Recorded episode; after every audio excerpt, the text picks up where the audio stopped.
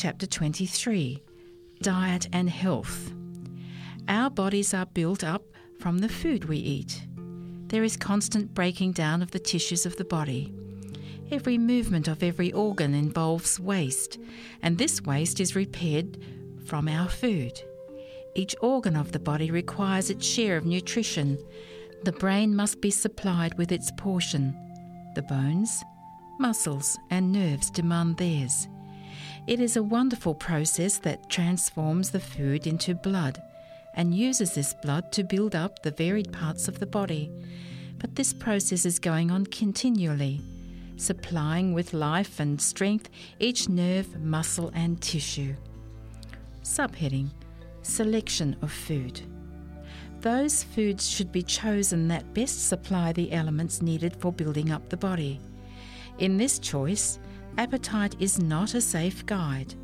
Through wrong habits of eating, the appetite has become perverted Often it demands food that impairs health and causes weakness instead of strength. We cannot safely be guided by the customs of society. The disease and suffering that prevail everywhere are largely due to popular errors in regard to diet. In order to know what are the best foods, we must study God's original plan for man's diet.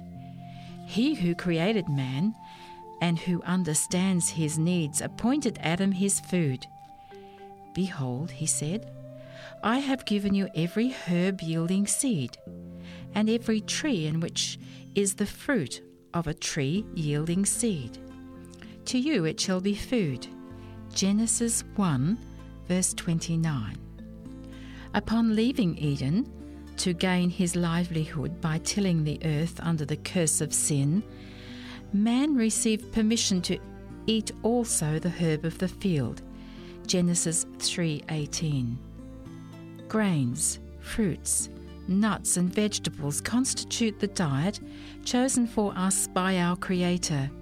These foods prepared in as simple and natural a manner as possible are the most healthful and nourishing. They impart a strength, a power of endurance, and a vigour of intellect that are not afforded by a more complex and stimulating diet. But not all foods, wholesome in themselves, are equally suited to our needs under all circumstances. Care should be taken in the selection of food. Our diet should be suited to the season, to the climate in which we live, and to the occupation we follow. Some foods that are adapted for use at one season or in one climate are not suited to another. So, there are different foods best suited for persons in different occupations. Often, food that can be used with benefit by those engaged in hard physical labour is unsuitable for persons of sedentary pursuits or intense mental application.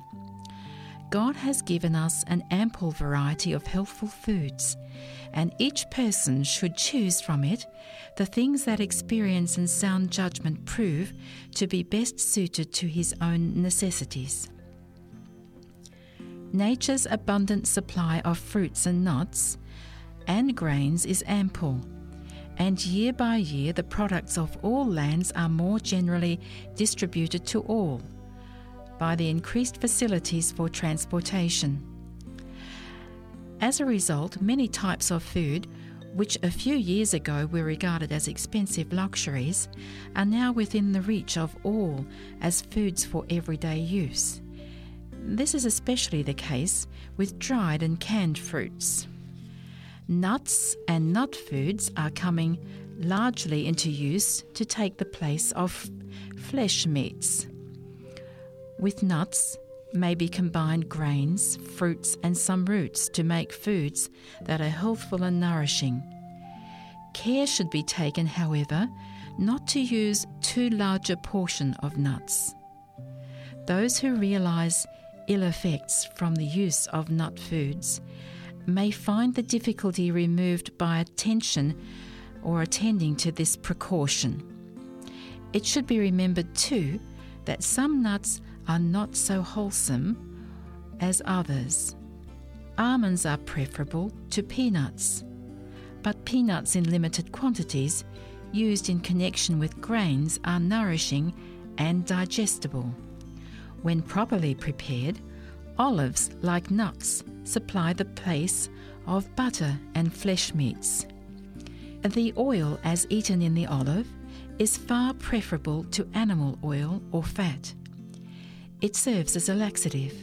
Its use will be found beneficial to consumptives and it is healing to an inflamed, irritated stomach. Persons who have accustomed themselves to a rich, highly stimulating diet have an unnatural taste and they cannot at once relish food that is plain and simple. It will take time for the taste to become natural and for the stomach to recover from the abuse it has suffered. But those who persevere in the use of wholesome food will, after a time, find it palatable. Its delicate and delicious flavours will be appreciated, and it will be eaten with greater enjoyment than can be derived from unwholesome dainties. And the stomach, in a healthy condition, neither fevered nor overtaxed, can readily perform its task. In order to maintain health, a sufficient supply of good nourishing food is needed. If we plan wisely, that which is most conducive to health can be secured in almost every land. The various preparations of rice, wheat, corn, and oats are sent abroad everywhere, also beans, peas, and lentils. These, with native or imported fruits and the variety of vegetables that grow in each locality, give an opportunity to select a dietary that is complete without the use of flesh meats. Wherever fruit can be grown in abundance, a liberal supply should be prepared for winter by canning or drying. Some fruits, such as currants, gooseberries, strawberries, raspberries, and blackberries, can be grown to advantage in many places where they are but little used and their cultivation is neglected. For household preserving and canning, glass rather than tin cans should be used wherever possible. It is especially necessary that the fruit for canning or, and preserving should be in good condition. Use little sugar and cook the fruit only long enough to ensure its preservation. Thus prepared, it is an excellent substitute for fresh fruit. Wherever dried fruits such as raisins, prunes, apples, pears, peaches, and apricots, and so on, are available at moderate prices, it will be found that they can be used as staple articles of diet much more freely than is customary, with the best results to the health and vigour of all classes of workers. There should not be a great variety at any one meal, for this encourages overeating and causes indigestion. For some people, it is not well to eat fruit and vegetables at the same meal. If the digestion is feeble, the use of both will often cause distress and inability to put forth mental effort. It is better to have the fruit at one meal and the vegetables at another for these people. The meals should be varied. The same dishes prepared in the same way should not appear on the table meal after meal and day after day. The meals are eaten with greater relish, and the system is better nourished when the food is varied. Subheading Preparation of Food. It is wrong to eat merely to gratify the appetite. But no indifference should be manifested regarding the quality of the food or the manner of its preparation. If the food eaten is not relished, the body will not be so well nourished. The food should be carefully chosen and prepared with intelligence and skill. For use in bread making, the superfine white flour is not the best. Its use is neither healthful nor economical. Fine flour bread is lacking in nutritive elements to be found in bread made from the whole wheat. It is a frequent cause of constipation and other unhealthful conditions. The use of soda or baking powder in bread making is harmful and unnecessary. Soda causes inflammation of the stomach and often poisons the entire system. Many housewives think that they cannot make good bread without soda, but this is an error. If they would take the trouble to learn better methods, their bread would be more wholesome and to a natural taste it would be more palatable. In the making of raised or yeast bread, milk should not be used in place of water. The use of milk is an additional expense and it makes the bread much less wholesome. Milk bread does not keep sweet so long after baking as does that made with water, and it ferments more readily in the stomach. Bread should be light and sweet, not the least taint of sourness should be tolerated. The loaves should be small and so thoroughly baked that, so far as possible, the yeast germs shall be destroyed. When hot or new, raised bread of any kind is difficult for the digestion. It should never appear on the table. This rule does not, however, apply to unleavened bread, bread without uh, yeast or rising. Fresh rolls made of wheaten meal without yeast or leaven and baked in a well heated oven are both wholesome and palatable. Grains used for porridge or mush should have several hours cooking. But soft or liquid foods are less wholesome than dry foods, which require thorough mastication. Zwieback or twice baked bread is one of the most easily digested and most palatable of foods. Let ordinary raised bread be cut in slices and dried in a warm oven till the last trace of moisture disappears. Then let it be browned slightly all the way through. In a dry place, this bread can be kept much longer than ordinary bread, and if reheated before using, it will be as fresh as when new. Far too much sugar is ordinarily used in food. Cakes, sweet puddings, pastries, jellies, jams are active causes of indigestion. Especially harmful are the custards and puddings in which milk, eggs, and sugar are the chief ingredients the free use of milk and sugar taken together should be avoided. If milk is used, it should be thoroughly sterilised. With this precaution, there is less danger of contracting disease from its use. Butter is less harmful when eaten on cold bread than when used in cooking, but as a rule, it is better to dispense with it altogether. Hard cheese is still more objectionable it is wholly unfit for food. The publishers have noted to the reader, the reader will understand that the reference to cheese does not include cottage cheese or foods of a similar character which were ever recognised by the author as wholesome. Scanty, ill cooked food depraves the blood by weakening the blood making organs. It deranges the system and brings on disease with its accompaniment of irritable nerves and bad tempers. The victims of poor cookery are numbered by thousands and tens of thousands. Over many graves might be written, died because of poor cooking, died of an abused stomach. It is a sacred duty for those who cook to learn how to prepare healthful food.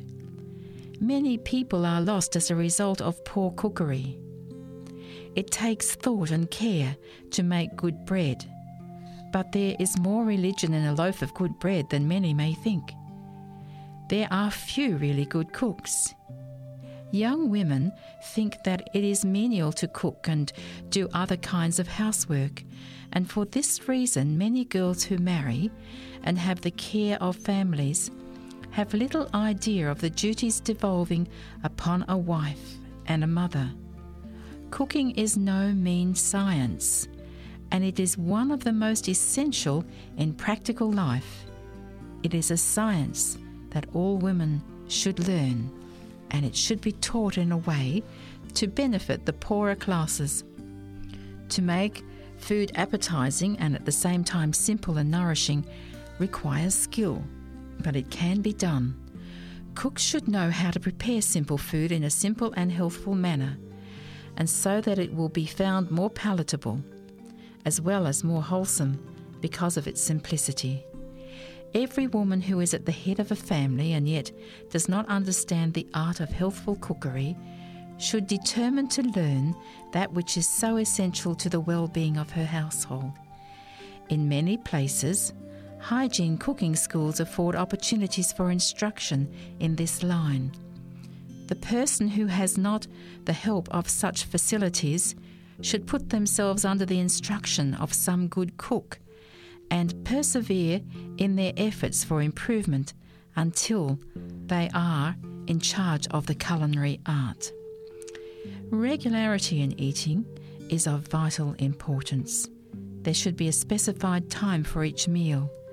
At this time, let everyone eat what the system requires and then don't eat anything more until the next meal. There are many who eat when the system needs no food at irregular intervals and between meals because they have not sufficient strength of will to resist the inclination. When travelling, some are constantly nibbling if anything eatable is within their reach. This is very injurious to the health. If travellers would eat regularly of food that is simple and nutritious, they would not feel so great weariness nor suffer so much from sickness. Another pernicious habit is that of eating just before bedtime. The regular meals may have been eaten, but because there is a sense of faintness, more food is eaten. By indulgence, this wrong practice becomes a habit and often so firmly fixed it is thought impossible to sleep without food. As a result of eating late suppers, the digestive process is continued through the sleeping hours. But though the stomach works constantly, its work is not properly accomplished. The sleep is often disturbed with unpleasant dreams, and in the morning the person awakes unrefreshed and with little relish for breakfast. When we lie down to rest, the stomach should have its work all done. That it as well as the other organs of the body, may enjoy rest. For persons of sedentary habits, late suppers are particularly harmful. With them, the disturbance created is often the beginning of disease that ends in death. In many cases, the faintness that leads to a desire for food is felt because the digestive organs have been too severely taxed during the day. After disposing of one meal, the digestive organs need rest. At least five or six hours should intervene between the meals, and the most persons who give the plan a trial will find that two meals a day are better than three. Subheading Wrong conditions of eating. Food should not be taken very hot or very cold. If food is cold, the vital force of the stomach is drawn upon in order to warm it before the digestion can take place. Cold drinks are injurious for the same reason, while the free use of hot drinks is debilitating. In fact, the more liquid there is taken with the meals, the more difficult it is for the food to be digested. For the liquid must be absorbed before the digestion can begin. Do not eat a lot of salt. Avoid the use of pickles and spiced foods. Eat an abundance of fruit, and the irritation that calls for so much drink at mealtime will largely disappear. Food should be eaten slowly and should be thoroughly masticated. This is necessary in order that the saliva in the mouth may properly be mixed with the food and the digestive fluids be called into action. Another serious evil is eating at improper times, as after violent or excessive exercise, when one is much exhausted or heated. Immediately after eating, there is a strong demand upon the nervous energies, and when mind or body is heavily taxed, just before or just after eating, digestion is hindered. When one is excited, anxious, or hurried, it is better not to eat until rest or relief is found. The stomach is closely related to the brain, and when the stomach is diseased, the nerve power is called from the brain to the aid of the weakened digestive organs. When these demands are too frequent, the brain becomes congested. When the brain is constantly taxed and there is lack of physical exercise, even plain food should be eaten sparingly. At mealtime, don't be anxious about anything. Do not feel hurried but eat slowly and with cheerfulness, with your heart filled with gratitude to God for all His blessings. Many who discard flesh meats and other gross and injurious things think that because their food is simple and wholesome, they may indulge appetite without restraint, and they eat to excess, sometimes to gluttony. This is an error. The digestive organs should not be burdened with a quantity or quality of food which it will tax the system to digest.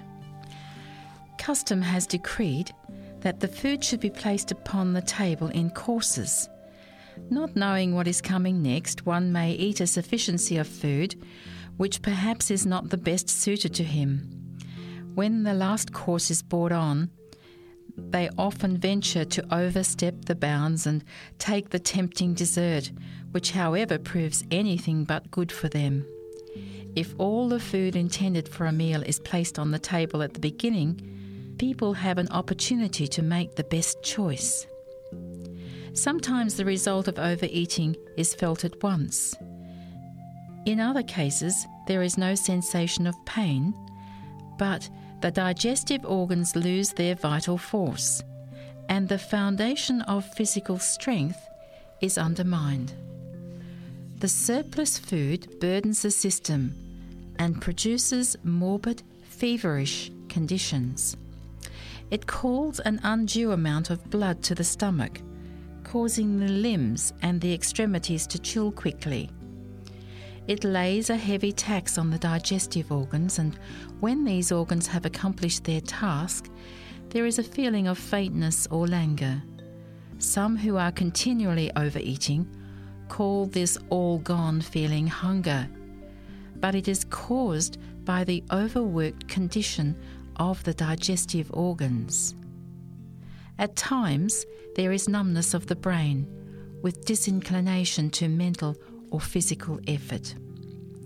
These unpleasant symptoms are felt because nature has accomplished her work at an unnecessary outlay of vital force and is thoroughly exhausted. The stomach is saying, Give me rest. But with many, the faintness is interpreted as a demand for more food. So instead of giving the stomach rest, another burden is placed upon it. As a consequence, the digestive organs are often worn out when they should be capable of doing good work. We should not provide for the Sabbath a more liberal supply or a greater variety of food than for other days. Instead of this, the food should be more simple and less should be eaten in order that the mind may be clear and vigorous to comprehend spiritual things. A clogged stomach means a clogged brain. The most precious words may be heard and yet not appreciated because the mind is confused by an improper diet. By overeating on the Sabbath, many do more than they think to unfit themselves for receiving the benefit of its sacred opportunities. Cooking on the Sabbath should be avoided, but it is not therefore necessary to eat cold food. In cold weather, the food prepared the day before should be heated, and let the meals, however simple, be palatable and attractive. Especially in families where there are children, it is well on the Sabbath to provide something that will be regarded as a treat, something that the family do not have every other day. Where wrong habits of diets have been indulged, there should be no delay in reform. When dyspepsia has resulted from abuse of the stomach, effort should be made more carefully to preserve the remaining strength of the vital forces by removing every overtaxing burden. The stomach may never entirely recover health after long abuse, but a proper course of diet will save further debility, and many will recover more or less fully. It is not easy to prescribe rules that will meet every case, but with the attention to right principles in eating, great reforms may be made, and the cook need not be continually toiling to tempt the appetite. Abstemiousness in diet is rewarded with mental and moral vigour. It also aids in the control of passions. Overeating is especially harmful to those who are sluggish in temperament. These should eat sparingly and take plenty of physical exercise. There are men and women of excellent natural ability who cannot accomplish half of what they might if they would exercise self control in the denial of appetite. Many writers and speakers fail here. After eating heartily, they give themselves to sedentary occupations, reading, study, or writing, allowing no time for physical exercise. As a consequence, the free flow of thought and words is checked. They cannot write or speak with the force and intensity necessary in order to reach the heart. Their efforts are tame and fruitless. Those upon whom rest important responsibility, those above all who are guardians of spiritual interests, should be men of keen feeling and quick perception. More than others, they need to be temperate in eating. Rich and luxurious food should have no place upon their tables. Every day, men in positions of trust have their decisions to make upon which depend results of great importance. Often they have to think rapidly, and this can be done successfully by those who practice strict temperance.